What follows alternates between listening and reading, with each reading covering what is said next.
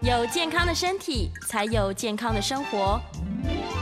名扬扣专业医师线上听诊，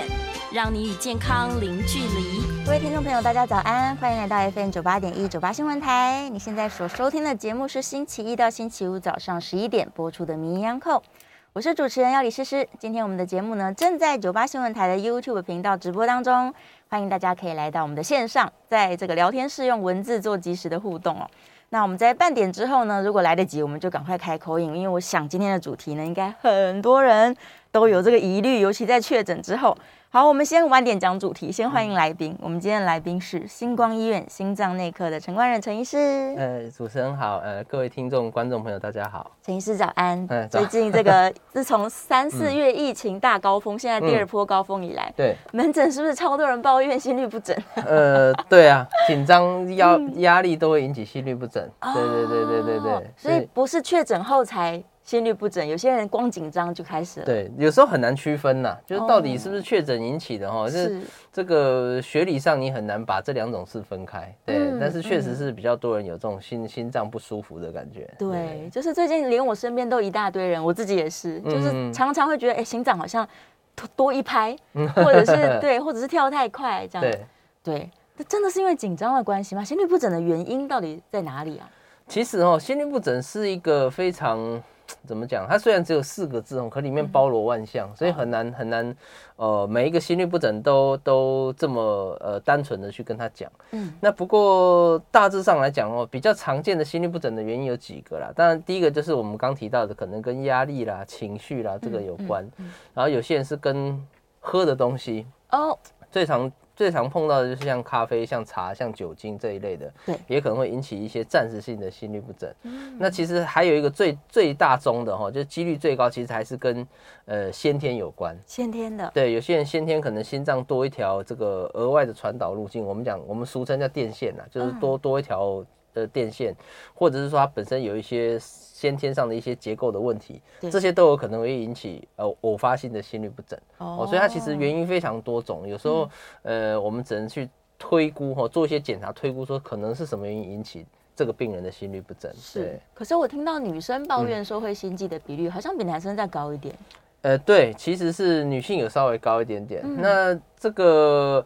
呃很多原因呢、包含我刚刚讲前面讲的压力、情绪，这个其实说真的，女生比例也比男生高一点，所以通常也有可能是这个原因哦，就哦对女生可能压力大、焦虑的问题比较多，所以相对来讲，这种偶发性的心律不整也会稍微多一稍微点。多一点。对对对对哦，然后实际上去检查心脏的结构是不是年轻，然后瘦一点的女生，那个二尖瓣好像嗯通常会有一点点状况。对，呃，这个这个也是很常见的。二尖瓣脱垂，当然，呃，我们定义上会比较把它定义在是瓣膜性的毛病，嗯，对，不一定是有心律不整，但是确实这个瓣膜性的毛病也是年轻人，尤其是女性常、常碰到的啦。哦，对啊，所以这个，但是大家也不用过度担心啦。二尖瓣脱垂呃虽然不是今天主题，但是顺便讲一下，二尖瓣脱垂原则上不用太过担心。嗯，大部分的二尖瓣脱垂都是良性，就是良性大的概九成以上哦。你只要定期可能两到两到三年哦，去给医生做一下超音波，嗯没有什么太大问题，就就不用去去去去烦恼这个问题。哦，所以对它的周期其实很长啦。对对啊对两对三年对再检查一次就好对了。对对对，是是是。那回到我们今天主题，它心律不整，对在表现上面来说，它通常会怎么表现？是很快，一直很快，还是像我刚刚说，感嗯觉好像心脏多一两拍这样？对，其实就就像我前面前前情提要哈讲，这个心律不整确实是很难去把它分类，因为嗯对包罗万象。那我先简单的跟就是观众听众朋友简单的分几个类啦哈。嗯第一类就是最最轻微的，就是偶发性的心律不整。突然的，呃，我发现，我发现就像刚刚药理师师讲的，就有时候你会觉得好像心脏怎么跳一跳突然停一下，嗯或者跳一下什么多一拍，对或者是跳一下，哎、或者是有时候你去跑步做运动，觉得哎、突然心跳变得好快，可是休息又会好一点，嗯，这一类算是偶发性的心律不整了。那偶发性心律不整，呃，大部分哦，当然我们没办法讲的非常详细，但是大部分来讲都是属于比较良性的，就是说可能跟压力、焦虑、睡眠，嗯我刚讲的咖啡、茶、酒精这些东西有关系。哦，对，那这个时候就是心脏有时候会，呃，我们学理上叫做心室早期收缩或者对心房早期收缩，这种偶发性的乱跳就会嗯跑出来。是所以这种通常情况下，如果我们发现做一些检查，发现你是这种偶发性的，我们可能就会建议你说，哎、你这个作息要调整哦，不要太晚睡、哦，那压力不要太大哦嗯对。那个像我有一个有一个病人，他是阿公啊，他觉得常常心里不舒服，然对后不舒，然后心脏会乱跳。我问他，他就是说最近哦看那个选举，他看我说你就把电视卖掉啊，哦，对啊，电视卖掉就不会心律不整了。类嗯似对这样，就是把一些你的可能压力源哦都给它控制住。是哎、其实这种偶发性可能就会改善，嗯这是属于我们口语上讲比较良性的啦。啊，对当然如果说真的控制不住，轻微的药物是是很有帮助，我、吃了之后会改善很多。是，那除了这个是属于我们比较觉得比较好处理的，另外有几个是属于比较真的是心脏有问题哈，这个引起的心律不，这个就需要比较可能药物或者是一些处置哈。是那我刚讲第一个是偶发性，第二个要提到就是说跳太快的，嗯好、像刚刚药理师也提到心律不整哈、有一种是跳太快的心律不整，这里面也分很多种哦。那详细分类，我想还是要请医生做分类啦。跳得很快的这种心律不整，一般来讲哦，可能就要考虑用电击，或者是有一种哦叫做电烧手术，对哦，或者是一些真正的心律不整药物来控制。嗯那这种心跳太快的心律不整有很多种，有些是非常致命的。对哦，就像大家可能在呃最近这几年，其实也常常有节目会宣导说那个 AED，其实 AED 就是针对其中一种跳得很快的心律不嗯整哦，叫做心室颤动或心心室平脉哦，这种会会致命的心律不整，这种对跳得非常快，有时候会跳到一百五、一百六，甚至接近两百下，哇这种就这种就要马上电击哦，人才救得回来。那第三种是属于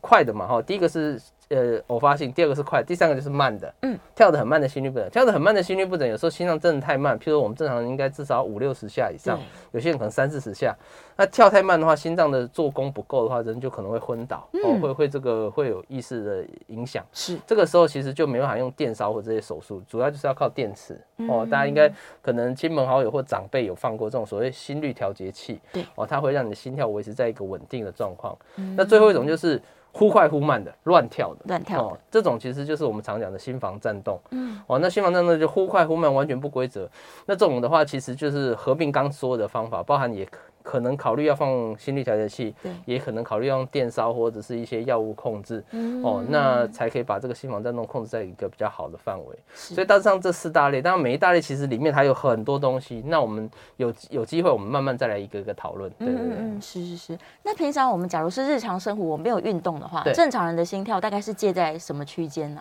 其实哈，所有教科书都是写正常心跳是六十到一百啦，到一百，到一百。嗯对，但是呃，其实对我们心脏科医师来讲，我们呃比较偏好的心跳大概是五十五到大概八十之间。哦就是对我们来讲哦，大概我们希望心跳比标准心跳稍微慢一点点，对嗯会好一点点哦。因为其实心脏跳太快，其实人有容容呃一般人就容易会有症状，会对觉得心悸啊、胸闷。那有时候心跳跳太快的时候，也容易产生一些这种类似心输出量不太够，人会有点晕眩的感觉。嗯嗯嗯，所以其实我们比较希望的心跳是比标准心跳再慢一点点。慢一点，所以这也跟大家讲，就是很多患者来我门诊就说，我常常心跳五十几下，会不会出问题啊？啊其实如果你是五十几下，但人没有症状，其实反而要恭喜你，心脏是好的。嗯非常好我们之前对我们之前节目好像也也有提过，嗯嗯心跳慢一点，其实有时候是代表你的心肺功能比较强哦，是所以不用做那么多功。那有些人不太理解，我就会举一个例子，譬如说哈，我们我们这个公司像像我这个比较寒班，我可能一个月要上三十天班，但是有些医师可能一天一个月上十天班，嗯他的钱就赚到了哦，所以代表说他不用一个月上那么多班呢、对哦，你的心脏，人家心脏需要跳八十下，你只要跳五十下，你就达到人家的基本的那个心脏的含氧量。嗯，那所以你你就不需要做那么多功，所以反而你五十几下是代表你比较厉害的心脏。 哦哦，所以要开。所心以。对对对对，所以有时候是这样子啦，哦吼，所以这个是给大家参考一下。嗯，就是他们说慢而有力的心跳是好的心跳，对，那如果说你真的慢，但是你不确定到底你是属于真的是快要跳跳不动了，还是说真的是很有力，你可以去做检查。嗯哦嘿检查嘿可以对的对对，你可以做一些去心脏科挂一些做一些检查，只要医生跟你讲说没问题，你就不要嗯再想说、啊我心跳比较慢。哦，对对是对不用对太对担心。对是不是养成运动习惯之后，也有机会说我的心跳会比较趋慢一点点？对，那就是我刚刚讲心脏变强壮了，所以心跳会慢慢的减慢一点点。哦是对是对是对，对嗯，那是好事情，大家是好要事情对对对，自己可以观察一下。对是是是，对，那现在不是很多人会带那种穿戴的装置，就对是什么对 watch 之类的对，对然后就可以去检查自己一整天的心跳嘛。对对对。对，这个对医生来说是有参考价值的。哦，我觉得效效果蛮好的。嗯嗯，对我有嗯很多病人就其实呃来是不舒服，但是对哎他有这有这个就是这个一些装配呃这个手手上的一个装置哈，对其实看起来虽然说不见得能够跟我们一般医疗用的这种心电图做百分之百对照，嗯但是我看的这个感觉至少有八成左右是符合的，所以其实。对我们来讲是一个非常好的参考价值，哦是所以我就看一看，就大概知道说，哎，你是什么样的心跳，是哪一种？我刚前面讲是偶发的，嗯还是说真的你已经有一些比较厉害的心律不整？对，那我们就可以借由这个初步的判断来做一些后续的处置，所以这是不错哦，，是嘿蛮好的。对对对对对对对，对因为每次我听到的都是说他平常会觉得心悸，但是要去真的检查或者挂又二十没有四了小时又没有了， 对对对不发作了，是是 是，这个很常碰到，对啊，对所以我觉得有这个东西，我真的是还蛮推荐的，蛮好，大家就对带着吧，然后对反对正让他每天记录，对对对对对，没然后错直接带着数字跟医生做讨论。对，然后因为好像有些牌子是可以印出来的嘛，哦对太对好对对对，了嗯那那我们就可以看得更清楚，说哎，到底是什么样的问题？对对，可能直接图表上还都不用做更多检查，对对对，就可以初步跟你判断了。是是是是，嗯，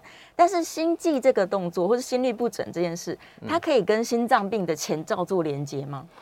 有些可能有关系，有些可能有，对，这个也是一样哈，就是说，呃，一些比较轻微，像我刚刚讲前面偶发性心律，可能不一定关联性那么大。对但是如果你是后面那几种属于比较这个厉害哦，就真的有问题的心律不整的话，嗯有的时候确实是跟心脏功能本身有关，有些人是因为心脏功能变差了才开始乱跳，哦嗯就导致的心律不整对。那也有些人是属于血管阻塞了，就是说我们讲像心肌梗塞、像狭心症这种，嗯血管塞住了，血路不通了，所以诱发了心律不整。是所以有时候确实比较厉害的心律不整，有时候我们不单单要治疗心律不整本身，嗯有时候我们还要做一些检查去检查，看看说，诶，它会不会有什么原因导致心律不整发生？搞不好要把那个源头处理掉，哦那才可以有效的把这个心律不整治疗好。是对对是对是，对所以其实检查心脏的方法太多了，对对，除我了我们刚刚说二十四小时监控心对跳之外，超音波啊这些也要做的吗？对，是我常常跟患者讲哦，心心脏其实是一个蛮复杂的器官，就是说，呃，有检查心脏的功能，有检查什么心脏的血管，还有什么瓣膜的问题等等。那心脏这么多检查，其实每个检查它都有一些比较专门看的部分，所以。呃，医生会给你排检查，就是代表他可能怀疑你某个方面的问题。譬如说，像今天主题是心律不整，心律不整，如果我们怀疑你是心律不整为主，可能像刚刚药理师讲的二十四小时心电图，我相信这个很多人都有背过，背回家一个对一整天，或者一般心电图或运动心电图运嗯这动心些会电做图。，对，那如果你是怀疑血管问题，可能就会做电脑断层啦，做核磁扫描啦，哈、也有可能会再做一个运动心电图哈。嗯对，那如果怀疑是心脏功能退化或者什么瓣膜方面，那就是超音波、嗯哦，或者是有时候和电脑断层核磁共振，高阶一点核磁共振可能会做。所以其实这个我觉得这是医生的判断嗯啊。心脏的检查非常多种，就是看你的问题点在哪里，医生会帮你判断，呃，做一个最适合的检查。嗯嗯，所以不是说哎隔壁的好像做了这个我没有做，那是不是医生很奇怪这样？ 对 对，那是医生可能觉得你这方面比较没有什么太大的问题，所以暂时对可能先做其他他觉得比较有有异常的地方。嗯，是是是，所以医生会自己帮你决定说哦，我们先往这个方向找，真的找不到我们再往另外一个方向找，对对这样对对对对这样比较合理啦。是啊，是啊，是啊对对对。然后我们刚刚一开始就有问说，现在这个疫情啊，它到底跟心律不整有没有真的连接啊？实际上打疫苗或者是确诊，它跟这个后来的心脏状况是有关联的吗？其实说实话，还是有碰过少数，就是打完疫苗引起一些像心心肌炎，或者是这个、呃，我们讲一些这个呃心包膜炎哦，或者是稍微厉害一点，甚至是血栓。我相信这个大家新闻上都有看过。对，我们临床上其实也碰过几例，但是哎，还是要先跟大家讲哦，没有那么。多啦，比例上没有那么高哦，就是所以大家呃，就是有时候打完之后，哎、有一点不舒服，那不用急着想说一定是什么心脏哪里出问题哈。那比例确实是有，但是相对低。嗯我们比较常看到，反正就是我刚刚一开始讲，可能有时候打完之后有点伤口局部不适，或者是有时候心里有点压力，打完之后会想放大太多，嗯哎，放放大那种不舒服。那另外还有一些就是打完之后确实有一些我刚刚讲第一型的，就是偶发性的，嗯打完之后诱发了一些那个偶发性的乱跳，但这种通常都是属于可以调整嗯的，可以回复的哦，所以我觉得大部分是确实是有关联。我的意思是说，确实是有关联，但大部分是可恢复的。嗯对那如果你的状况是一直都没有改善，那你还是要去医院检查，看看你是不是真的有那种很少部分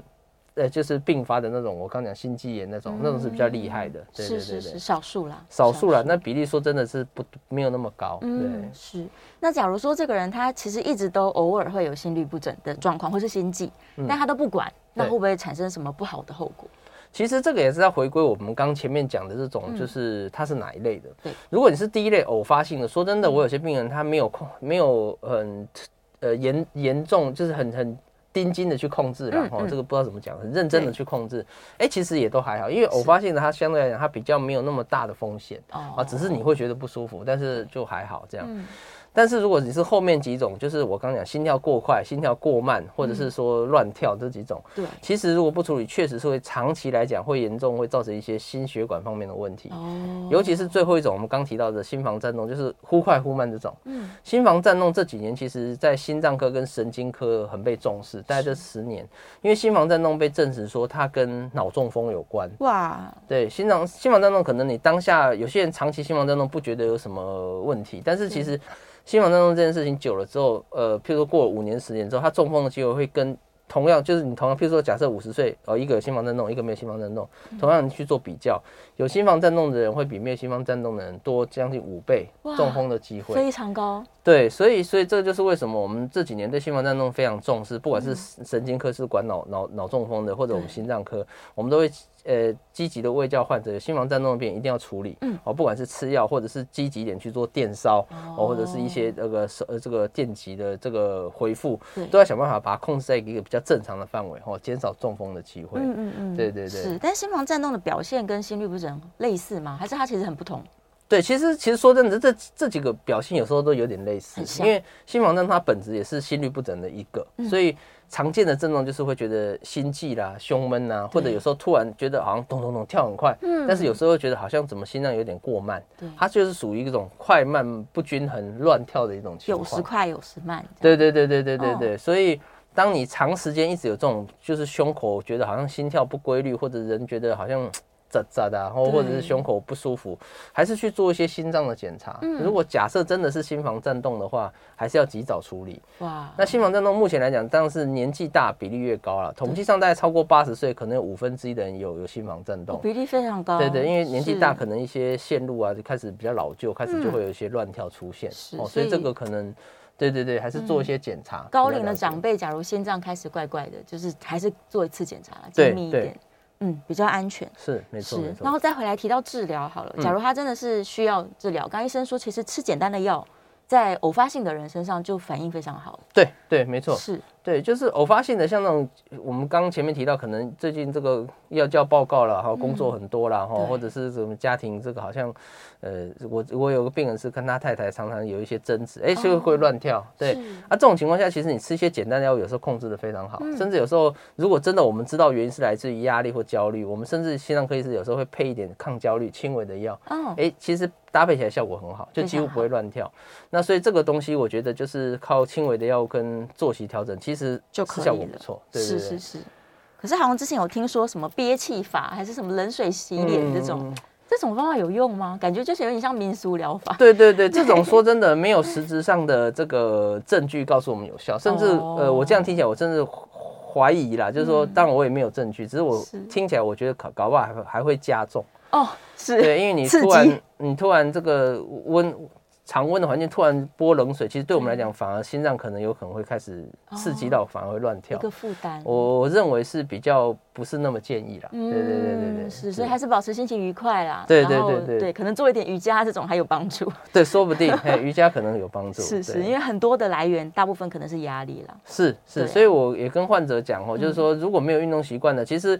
不管是有氧或无氧运动哦，尤其是有氧正距率比较多，就是嗯说长期做一些运动，其实是对压力、对心律不整是有帮忙哦，所以这个是一个大家可以考虑的一个方法。嗯是对是，就是改变生活习惯，是，对，是把运动，没错加进去，有氧的更好。对对，对，冥想那些可能也有一点帮助，对把对心情舒缓。没错没错，心情很重要啊， 心情太重要了。对对我刚刚听到医生说把电视卖掉，我就知道这有时候真的 是对对。看太多新闻。对对对对，新新闻真的是，我觉得也很有趣啦。病人有对很多极端 呐，有的是像我刚前面讲的阿扁，他就是看电 视看到看到自己压力很大，有些是看健康节目，也是看到觉得自己全身都有啊绿病。病对，嗯对对对，啊，有一些是完全相反的，就是从来不看节目，他来的时候什么病都有，他觉得自己很正常，然后所以哦，所以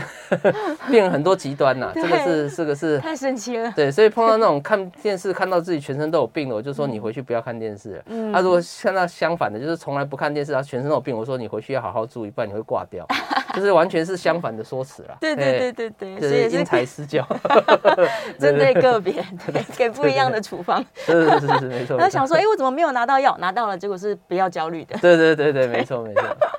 是，所以心情直接影响心脏的快慢。对，没错这大部分的没错状况可能是这样。都对对。对比例上来说，它实际上心脏有问题的比例没有那么高，对不对？呃，如果是第一型的，嗯确实心脏就是我们讲偶发性的，心脏有真正有心脏病的比例不是很高。嗯但是后面几型，就我刚讲重点就是后面几型还是要赶快检查一心脏，定要检查可能就会有关系。所以嗯对一旦你可能胸闷，可能是个指标啦。对，对你真的觉得喘了，觉得胸闷，这真的要检查了。是是是，没对错。没然后错如果只是心跳快，刚好量到，嗯嗯，那没有任何症状的话，也许还好。对，也许可以观察一下，观察哎一当然，下嗯保险的事情，如果你真的担心，你就去心脏。我刚讲心脏科可以帮你做一些基本检查，心电图啦、二十四小时超音波等等。嗯对嗯那对做完没事，起码对你来讲是一个放心、哦，就是没有问题，就不要想太多。是是对是对对，对，有些人可能是因为本来没带那些穿戴装置，一戴就哎、诶我的心跳很快，嗯但其实他没有症状的，啊，对对对对，对也是因为加了这个开始紧张，开始有些人紧张是这样啊，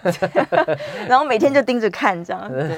哎，没错又是一个嗯没错紧张来源。啊 是是是是，没错，是有没有可能某一些状况下，他是真的需要动到大型的心脏手术？像刚说电烧，嗯这都还算简单一点。对。对，有没有他真的是严重到他可能是需要，例如什么绕道啊之对类的？这个就是我前面提到，就是我们要查它的根源，就是它对有些心律不整，确实我刚讲有可能是跟它的根源是来自于血管阻塞，或者是根源是来自于什么心脏结构的问结题。构的，如果它真的查出来是这个原根源是来自其他心脏方面的问题，而这个心脏的根源的问题又是相当严重，确实是有时候需要靠绕道手术，或者是有时候要放一些人工心脏，哦，最严重是要放人工心脏来哇来做处理。是对，那个偶尔会碰到嗯啦，当然比例没有那么高，但是但是确实是有碰过哦是。那处理完之后人会改善，但是代表他的心脏真的是很严重。哦，对是比例比例没有那么高了。对，相对来讲比较没有那么高啦。对嗯嗯，，是是是，进广告前只剩一分钟，想要问个额外的问题，是就是关于心脏移植这个最极端的对的手术，对其实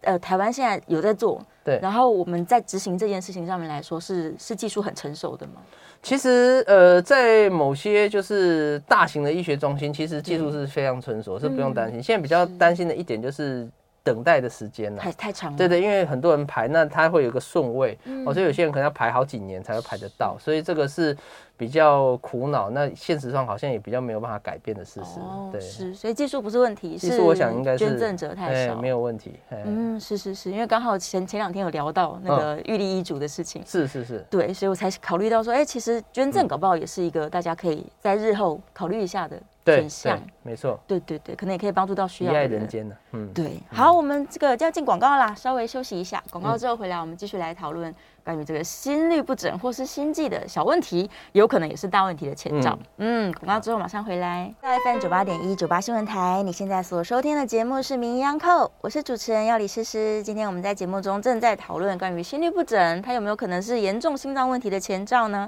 再次欢迎我们的来宾，星光医院心脏内科的陈官仁陈医师，欢迎。嗯，你好，哎，大家好，好，回来了。我们这一段是可以开始开放 call in 的哦，call in 专线是零二八三六九三三九八零二八三六九三三九八。如果你也有心脏相关的疑问，都欢迎 call in 进来哦。这个我们来者不拒，大家 call in 进来问问。 好，这个来看一下线上，燕良说心脏不舒服，一地震就心脏不舒服，还真的有。对这个，我们刚刚呃呃广告时候也有聊到了，对其实。嗯、这个到底是不是真的心律不整哦？有时候还是要去医院做检查，嗯因为确实有些人在呃地震，因为前阵子真的太频繁对嗯了，哦，前那个那两天周末，所以有些人真的是震到说有点我们讲是压力的感感觉哦。哦我们之前那个呃九二一之后，有很多人 PTSD 嘛，就是压力后这个症候群最，后选所以有时候可能单纯是压力过大，你也会觉得心脏砰砰跳，但是是不是真的到心律不整的程度不一定。不一定哦，所以我觉得做一些检查盘比较能确定说是不是真的有到这个程度需要控制的程度，是是对对是，对对所以如果从六日震完到现在都很不舒服，那可以去检查一下，哦可以去检查一下，对对对对，看看有没有问题啊哦是蛮好的。对然后燕良的第二个问题也是刚好前一阵子很多人在讨论，对嗯他说男性晨间勃起、或者是眼睛血管的健不健康，它可不可以作为一个心脏健康的指标啊？这个哈、目前嗯、怎么讲，还没有一个很广泛的说的这个、的共识啦。嗯哦目前认为，呃，比较可以呃反映心脏身体血管的状况，其实最有力的证据还是颈动脉。颈动脉所以你看，我们健检很多都会排所谓颈动脉超音波，哦哦，就是用颈动脉来推估说身体的血管的钙化这些情形，哦，它是一个蛮有力的指标，很多研究都说出来。嗯那你说眼睛的血管跟晨间勃起这个我们讲的这个呃阴茎的血管哦，对这个到底能不能？同样的反应哦，这个我嗯目前我我认为是没有共识哦了，所以我我不是非常呃能够保证这样的说法是正确的。是是对是，对没有对非常明接呃明显的直接连接。对对对对对对，可能还要更多的实验报告，我们对再等等看。好，电话线上有一位听众朋友扣音进来，是黄先生，对黄先生请说。哦啊，主持人还有陈医师你好，哎，你好，请教一个问题，就是说睡觉的时候，我们如果侧睡的话，嗯，一边会听到自己的那个脉搏的跳动的声音，这是正常还是不正常的现象？我在线下听。好哦， ，OK 侧好。睡谢谢听到心跳声哦，这个哈，其实呃，说先先说结论啦，其实有一部分人是正常的，嗯，呃，应该说大部分人是正常的，哦，是就是有时候血管的走向如果是属于比较表浅、比较靠近耳朵，那有些人可能在捂住或者是呃或者是譬如说你侧躺压着的时候，你就很明显地听到脉动的声音，嗯对，所以有可能是正常的。是但是确实也是有一小部分有可能是我们会担心像血管瘤啦，或一些异常的情况，因为血管瘤的情况下，血流会呃怎么讲，它流速会特别快，会特别大，所以有些人就会听到一些杂音，哦，类似像耳鸣的声音。所以通常碰到这种情况，我都还是会建议患者哈、哦，保险起见去做检查。嗯，一般最好的检查就是电脑断层。哦，就是整个头部电脑断层，它会帮你扫说，哎，你这个头部这边的血管的走向啊，是不是正常？嗯那、如果电脑断层做出来，哎，真的没有看到什么异常的血管，没有什么动脉瘤啦，没有什么血管瘤，没有什么问题，我觉得你就不用想太多，可能嗯你本身的血管就是哎长得这个稍微跟别人稍微走向稍微差不太一样，对因为所有人的血管不会完全一样，嗯嗯，对啊，啊，所以只如果只是这样子的话，其实不用担心，那就是你体质的问题，是嘿是嘿嘿是，所以他如果从小就听到的话，那就可能还好一点。对对对对对对，突但然之间变大声的，就是要去做检是查，个变化哎，做个电脑断层，嗯，嗯，是。好，再回来看看线上的问题哦。燕良说舒张压太高，是不是血管的弹性变得不好？嗯，嗯就是舒张压跟收缩压有没有各代表的意义？哎呃，应该说舒张压如果太低的话，才是血管弹性出了问题。哦，太低，对对对，舒张压这个东西，它其实有呃有点难解释，就是说，当你血我们血管其实是所有弹性，它就是会呃扩张会缩小，像弹簧一样。对，哦，当你血流量很丰沛的时候，它就会扩张，然后让血让大量的血可以通过。但是如果血量变小，它就会收缩，它会忽大忽小。但是呃，那呃，当你弹性不好，就是说不管你血流量大或小的时候，你血管都维持一个固定的大小，这就叫弹性差。对那弹性差的时候，我们会看到的情形反而是舒张压会下降。哦，所以大家如果吼这这个小地方，大家回去可以呃帮自己的爷爷奶奶或爸爸妈妈量量看。嗯一般统计上来讲，大概过了七十岁以后，我们人的舒张压会慢慢往下降。哦越来越低，对对，因为血管弹性变差了，所以有时候我们看到九十岁的八九十岁的阿公阿妈，他血压高，哎，这高的血压可能正常一百二、一百三，但低的有时候会低到四五十而已，哦非常低，差距很大，这就是血管弹性不好。弹性不好哎，所以这个是反而舒张压高，代表他比较年轻一点，弹性比较 OK，、嗯比较好。那至于收缩压高，确实是会增加一些周状动脉硬化问题，这个是没有错。对对对对、哦嗯，所以上下两个数字代表的意思稍微不一样。对对对对嗯嗯对。嗯嗯嗯，OK。好，电话线上有一位张小姐，张小姐请说。医师好，我想问一个问题，嗯就是说，呃，我健康检查的时候说有窦性心律缓慢，嗯，就睡觉的时候，在睡觉的时候都大概只有四十几下，然后起来以后都是五十几下，嗯，然后六十几下的时候，我会觉得很喘了。嗯哦，然后有另外一个就是呃，心房早期收缩，嗯请问医生这是什么问题？ ，OK，好，OK 呃，先讲后面这个心房早期收缩，就是我刚前面讲的那种偶发性的心律不整。嗯哦，偶发性心律嗯不整最常见就是心房早期收缩或心室早期收缩。哦，那这个是大致上是不需要太过担心啦、哦，是除非它真的发作的太频繁，可能就要吃一点药。嗯，那至于前面那个张小姐提到有一个叫做窦性心搏过缓哈、哦，对，那我都会跟患者讲，你只要看到窦性字头的哈、哦，就至少可以放了放一半的心啊了、哦，是，对，窦性翻成白话文就是正常的意思。哦，很多人看到嗯窦性看起来很恐怖，对，窦性就代表你心脏是正常的跳动，啊，只是正常的正常里面稍慢一点点。哦，所以我觉得，如果他是窦性心搏过缓，然后你睡着的时候，因为我们睡着本来就会慢一点，那睡着四十几下，醒来五十几下，嗯我个人认为是还在标准的范围啦。可以的，对啊，当然如果说你还是有其他不舒服，保险一点可以做个二十四小时心电图，嗯确认一下是不是真的看起来 OK 那。那、我想应该，如果做起来真的也没什么事，你就不用过度担心。嘿嗯，是是是，我刚好也解释了一个那个穿戴装置有用到的单字，就是斗性。对，窦性这个很多人对会会很多人那个健康检查一就是他会红字嘛，对窦性心搏过来就过来就是很担心。嗯，啊，其实我就跟他讲，窦性就是正常的意思，就是代表。正常，对对对对，代表不对要紧张。对对对对对对，对嗯，是是，是。好，再来电话线上的刘小姐，刘小姐请说。哎，请教陈医师哎哈，嗯是大概五年前我经过陈医师帮我诊断二尖瓣的瓣膜比较平，但是没有到漏气，嗯因为我那时候心律不整而也会喘，那医生给我的是 propranolol 嗯这这个药，对嗯要我备用。那我最近大概一两个月来，我出去外面走路的时候我会喘，我现在七十岁，嗯好。那我会喘到呃最近大概十天，我喘得很严重，但是我的心跳并不太异常，还还有在六十几。嗯哦，那我不知道，像有时候是躺下去，我也没办法睡觉，我就得起来，我再吃一颗药。嗯那这样子，我应该是不是在心脏科要做什么检查，还是说我可能有什么症状？嗯，呃，刘小姐这个问题哈，原则上听起来她这个心脏乱跳或者是这个不规律的情形比较少，因为据据她所说，心跳都还算正常。嗯对可是很明显，她说会喘或者会有点闷的情形，这种情况下，我们反而要小心会不会不是心律不整。哦，哎，可能其他问题，像我刚刚前面有提到，心脏很复杂，嗯有没有可能是，比如瓣膜的问题变严重？哦，之前我们有做过瓣膜，他说有一些瓣膜会不会变严重了？对，或者是说会不会，尤其年纪大，会不会产生血管的问题？我们担心像像血管狭窄啦、收收缩这些，那这些问题有可能就是不会引起心律不整，但是会让你胸闷心悸。是，所以结论就是说，我觉得如果你真的还是有症状，但是没有明显的那种我们讲的心脏乱跳的情形，可能还是要回心脏科，可能要考虑做一些包含心脏结构或者是血管有没有问题的这方面的检查，来做一些全盘的检查，来看看说到底是不是心脏有一些退化的情形。是是是，对对对而且七十岁稍微做一个详细的检查也蛮好的。对对对，对没错。好，再来李小嗯姐电话线上，请说。哎是四一四好好对，好是我那个我的心跳哈、从来都是超过一百一到哦一百四，哦嗯，可嗯是问问过所有医嗯生，医生都觉得无所谓。嗯嗯嗯，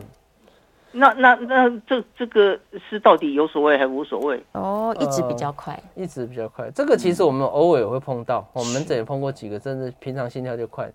呃，如果说真的你做过很多的检查，包括心脏各项检查，都告诉你说你这个没有什么太大的问题，你单纯就是偏快。那我觉得话，可能原则上风险没有那么高。嗯哦，那至于要不要处理，就是看每个医师的状况，因为这个有时候治疗上它并没有一定的准则。嗯，那对我来讲哦，如果说检查就算检查都没有问题，看起来都正常，但是心跳一直都快的人，我还是会建议要用一些控制心跳的药。哦，不要这么哎、快，因为对我来讲，我们刚刚有提过，心脏科医师来讲，我们比较希望的心跳是尽量不要超过一百、嗯甚至尽量不要超过九十。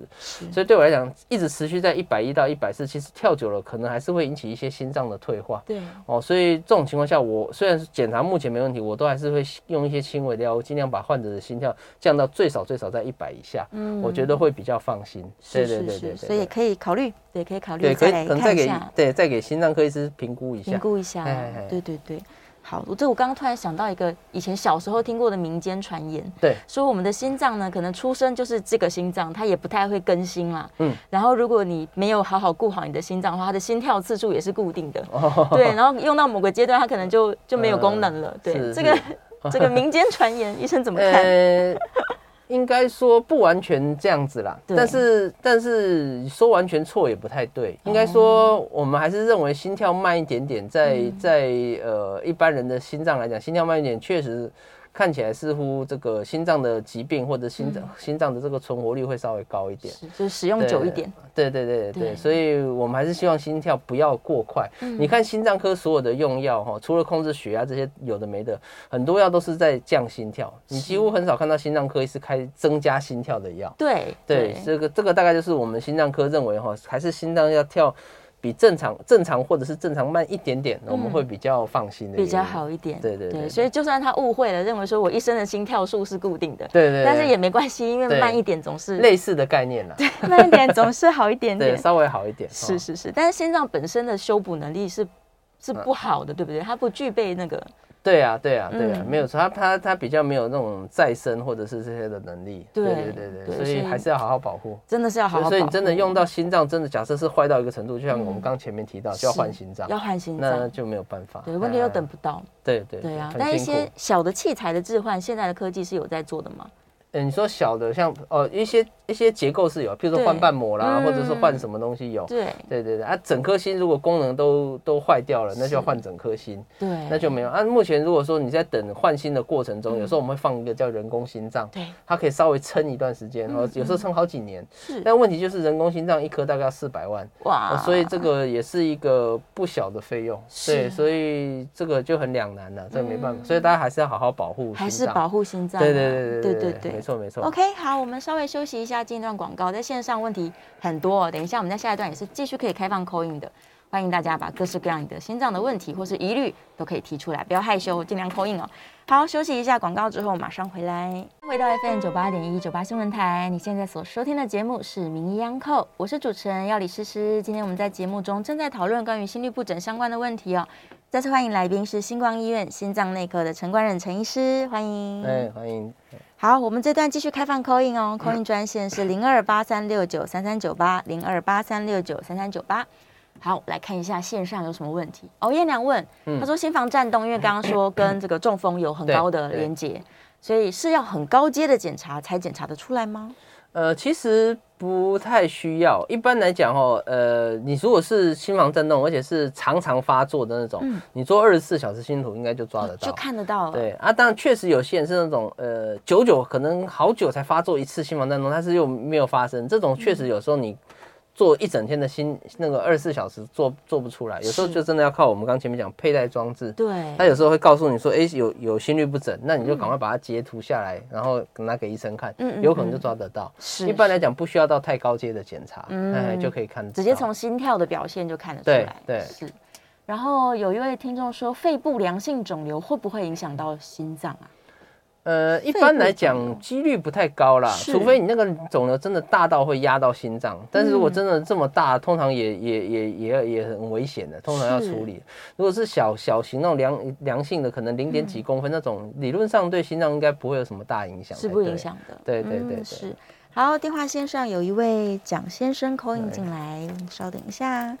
好，蒋先生，请说。哎，医生你好，哎哎，主持人好，你好，我想请问一下啊，那个我朋友一个心脏啊，他心律不整，嗯，啊，他去电烧，电完烧以后、正常，我就怕电烧完以后会不会有什么后遗症嘛？哦，嗯是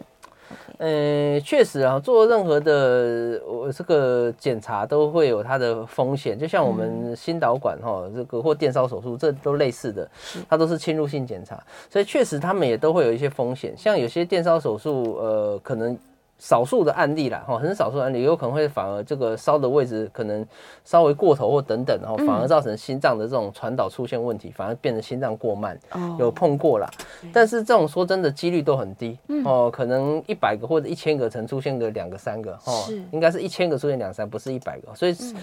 安全性几乎是百分之九十九呃。百分之九十九以上，是百分之九十九以上，所以我觉得是不用过度担心啦。我对我常跟患者讲哦，就是说，你看前面前阵子地震，对，地震也都有可能会出事情啦，对不嗯对？啊，你说做一个手术伸到你心脏，要百分之百完全不出事，本来就不太可能。对哦，但是我们已经尽量这几年的技术进步，已经尽量把这个几率压到一百个，几乎不会发生到一个。嗯，哦，几乎很难会发生到甚至零点几个，所以我觉得这个风险是可以承担。你看，你如果处理好嗯之后，你百分之九十九的机会一辈子不再发，就比较不会有中风的风险，那其实是划算的。是好的。对啊，对啊，对对哎对，只是可能大家在跟医生沟通的时候，医生都会把风险提出来，对对，对大家就会想很多了。是啊，是啊，这个是嗯这个没有办法，但是我们还是把所有可能都要先跟你讲，对对对对，让确定你也同意，我们也同意，我们再来处理，这样会对两造比较不会有一些后续的问嗯争题。议啊，对对是对，。好，电话线上另外一位是黎小姐，嗯李小姐，请说。你好，你好嗯，嗯，那个呃我有一个问题，就是说我常常会觉得心慌哈，嗯那嗯心慌的时候，可能呃心跳会加速一点，嗯，那这种有没有什么呃药物可以治疗？嗯哦， OK，是好是是，好，那李小姐这个状况哈，当然我们还是要做一些检查才知道啦。但对，但是就他的叙述来讲，我觉得，呃，比较有可能是类似像第一型，就是可能跟压力跟焦虑有关，因为他说他只要有一些事情，他就会突然跳得比较快，嗯嗯，所以嗯似乎是跟一些压力，我们讲可能是比较呃容易有一些心理压力的状况。嗯所以如果是这种情况下，我会呃建议说，第一个当然还是要做心脏检查，确定有没有严重的状况。嗯如果没有的话，说不定你尝试一些抗焦虑的啦，或者是嗯一些轻微的控制心跳呃简单的心律不整药，搞不好就会好很多。是哎，我觉得还是给心脏科医师检查一下比较好。嗯嗯哦，嗯，检查一下比较好。是是，好，电话线上有林先生，是林嗯先生，请对说。哎，主持人，这是两位好。你哎好，是那个，我想请问一下哈，因为这次刚有说到这个电烧的问题嘛哈，嗯然后我们知道说，因为现在心脏内科跟心脏外科他们的界限其实是越来越模糊，很多的事情内科医师都可以做哈。嗯对，那我想请教的是说，这个有关于这个电烧的部分呢、嗯，是不是内科医师他要用纯手用心导管就可以做了？这是我第一个问题啊。嗯第二个问题是说，诶，我有听说过，我们这个心脏如果到很严重，你血压都如果不控制，然后呢，心脏衰竭的时候会有这个泡沫痰的产生。诶，我在想说，这个有痰应该是肺部的问题啊，为什么心脏衰竭也会有这个泡沫痰？用痰的颜色来做一个呈现。以上请教，我在线上收听。嗯谢谢，谢谢。好，第一个哈，电烧手术哈，目前来讲还是以内科比较做，这怎么讲，比较比较纯熟啦，比较偏向是内科系的治疗。哦，哦，所以就全台其实各个大医院都有做电烧的手术哈，是所所以大概都是还是找心脏内科处理，这个大概没有问题。嗯那第二个所谓泡沫痰哦，因为其实心肺说真的，他们是一家啦。嗯就当你心脏功能不好的时候，其实我们会很常碰到一个状况叫做肺水肿哦或肺积水。哦，那就是因为心脏功能不好，所以水分哈、没有办法很很很顺利的来来到心脏，或累积在肺部。嗯是那当肺部累积太多水分的时候，你咳出来的水的痰，它就嗯会湿湿的泡，很多水分在里面，就会有点像泡沫痰。哦哦，所以这是为什么有时候我们会用泡沫痰来当做是一个心脏衰竭的评估。是哦，因为简单讲就是心肺，他们本来其实身体各个器官都一样，它是连通的，它嗯不会是单纯心脏功能问题，那个肺部都没事对。哦，它还是会有一个相连的概念。对对对嗯对。是是是，对，因为心脏挤出去的血液也是先到肺去做循环嘛，对对对对，没错对没错，所以他们嗯互相会影响。对嗯，好，电话线上有一位洪小姐，嗯洪小姐，请说。哎，医生想请问一下哈，我的那个呃那个气很短，嗯哦，然后然后我的那个血氧只有九十一、九十二，嗯嗯，还有我想请问，因为我我是半路才听的啊，是，请问那个心跳呃一般正常是多少？嗯嗯嗯， OK，好好好，呃，第一个哈，这个气比较短，而且血氧比较低哈。嗯呃，除了心脏之外，我觉得反而要考虑要不要先看胸腔科。胸腔嗯科，，对对对，因为血氧如果一直处在很低的状况，有可能是跟肺部比较有关是，哦，就是气体交换的功能可能稍微弱一点，这个要找胸腔科、胸腔内科来做检查。嗯，那第二个就是提到呃正常的正常心心跳跳，对对对，嗯那我再提一次，就正常心跳理论上是六十到一百，对哦，所以在这个范围内其实都不用担心。嗯但是对我们心脏科来讲，哦，其实你低到五十几下，哦，对只要人没有不舒服，五十几下我们也都认为是标准。嗯所以广，呃我们如果把这个范围拉大一点，大概五十下以上到一百下以内，嗯只要你没有明确的不舒服，原则上都可以归在算是正常的范围内。都还算正常。对对对，对。但运动的时候极限可以到多少啊？一般运动的极限哈，呃，有一个比较简单的算法，就是用两百二十减掉你的年纪啊哦。譬如说，假设你今年二十岁，两百二十减二，在最快心跳在两百下是可以嗯到接200受啊。那假如是六十岁的人，大概就是一百六十下哦啊是。这是一个比较简单的算法，对嗯嗯对嗯，随对，着年龄，可能最高的心跳能承受的越来越对下降了。差不多差不多。是是是哎。好，来看一下线上的问题哦。燕良补充问说，那如果舒张压比较高，嗯，是好还是不好？哎 太高也不行啊，太太高高也就不代表就是真的也是高血压，跟收缩压一样，所以它有一个范围哦。如果太高，可能也要控制。我再看一下，也不是说弹性太好，就是可能血压太高了。血压太高了，是对。然后运动心电图及合一检查表示心肌有点缺血了，嗯嗯，然后他现在有在吃血压的药，对但是医生可能建议他做进一步的检查，他就对想对说对我要切 CT 还是要心导管呢？这个其实哈，看看患者自己啦。那医生建议，我相信呃，这位 SS 的这个这个主治医师，他应该也是建议要做心导管哦，因为心导管的好处就是说它呃看得最清楚哦嗯，它比电脑断层清楚，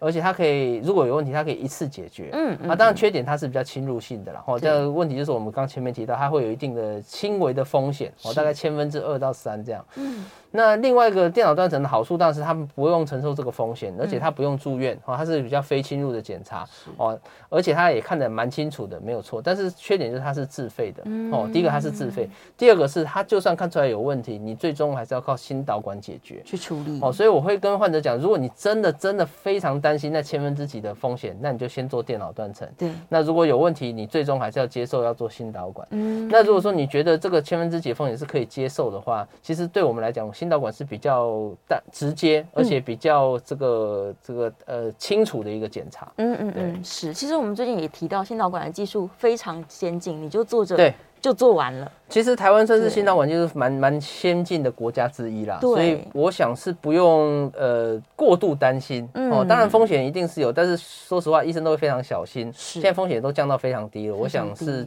呃不用过度紧张。嘿是是是，我觉得在未来可能这个在门诊处理的比例会越来越高的。嗯，也许啦，也许对呀、啦也许是会啦，因为不嗯断的在成熟当中。是嗯，然后呃，许小姐问说，金属材质的假牙会不会造成心律不整啊？金属材质的假牙理论上几率很少嗯没听那到么啦，高对啊对，不它的对延延它的延也这个影响到心脏的嗯距离应该是比较远啊，所以我想是这个几率可能比较没那么高。是哎是是，我们剩下不到一分钟了，血管嗯钙化是不是一个警讯？哦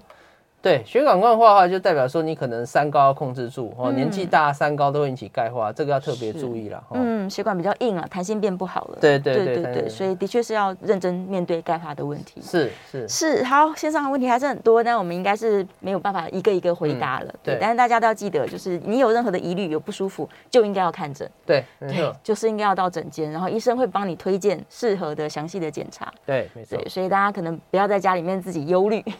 对，去跟医生讨论一下。然后假如假如医生跟你说真的没事，那对就放心一点了。是啊是对啊，对没错没对，错。好，再次谢谢我们的陈医师，我们下次节目见。好，谢谢谢大谢家，谢谢各位，嗯，拜拜，拜拜拜拜。